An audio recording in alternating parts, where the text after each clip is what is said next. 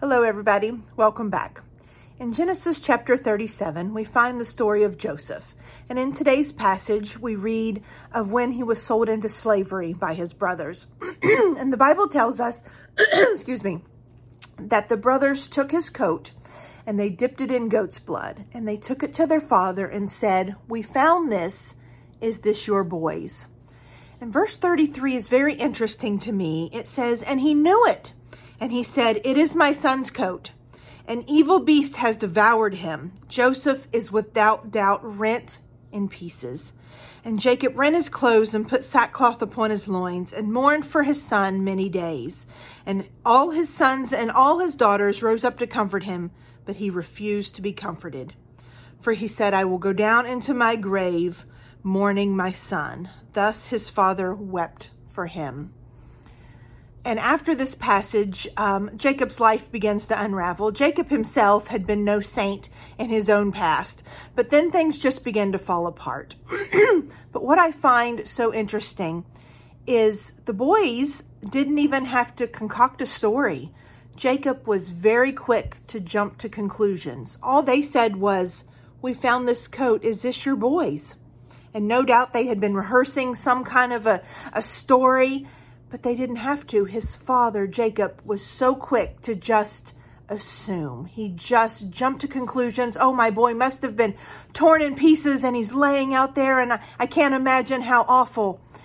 And I can imagine at this point when he receives this news and he creates this story, I can only imagine that Jacob must have been thinking, this is what I deserve all the things, the deception that I have did to my father and my brother and all the terrible things that I've done in my past, I'm getting what I deserve. Certainly God is being just in this case and he's giving me what I deserve. And Jacob refused to be comforted.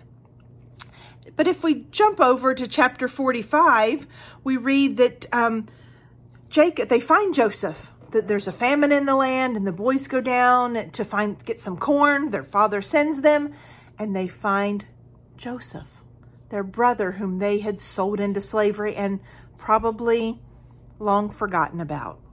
It's probably in the back of their mind, but certainly they did not expect to find him. And they see him there and they bring back word to their father Jacob and they told him saying, Joseph is yet alive. He's the governor over all the land of Egypt and Jacob's heart fainted, for he believed them not. This is so interesting to me. Why in chapter 33 was he so quick to believe that his son had been killed? He jumped to conclusions and he was faster to believe that God was punishing him than he was to believe that of this story of mercy and grace for his son. Do we find this in our life? Sometimes, yes, God, God is like our parent.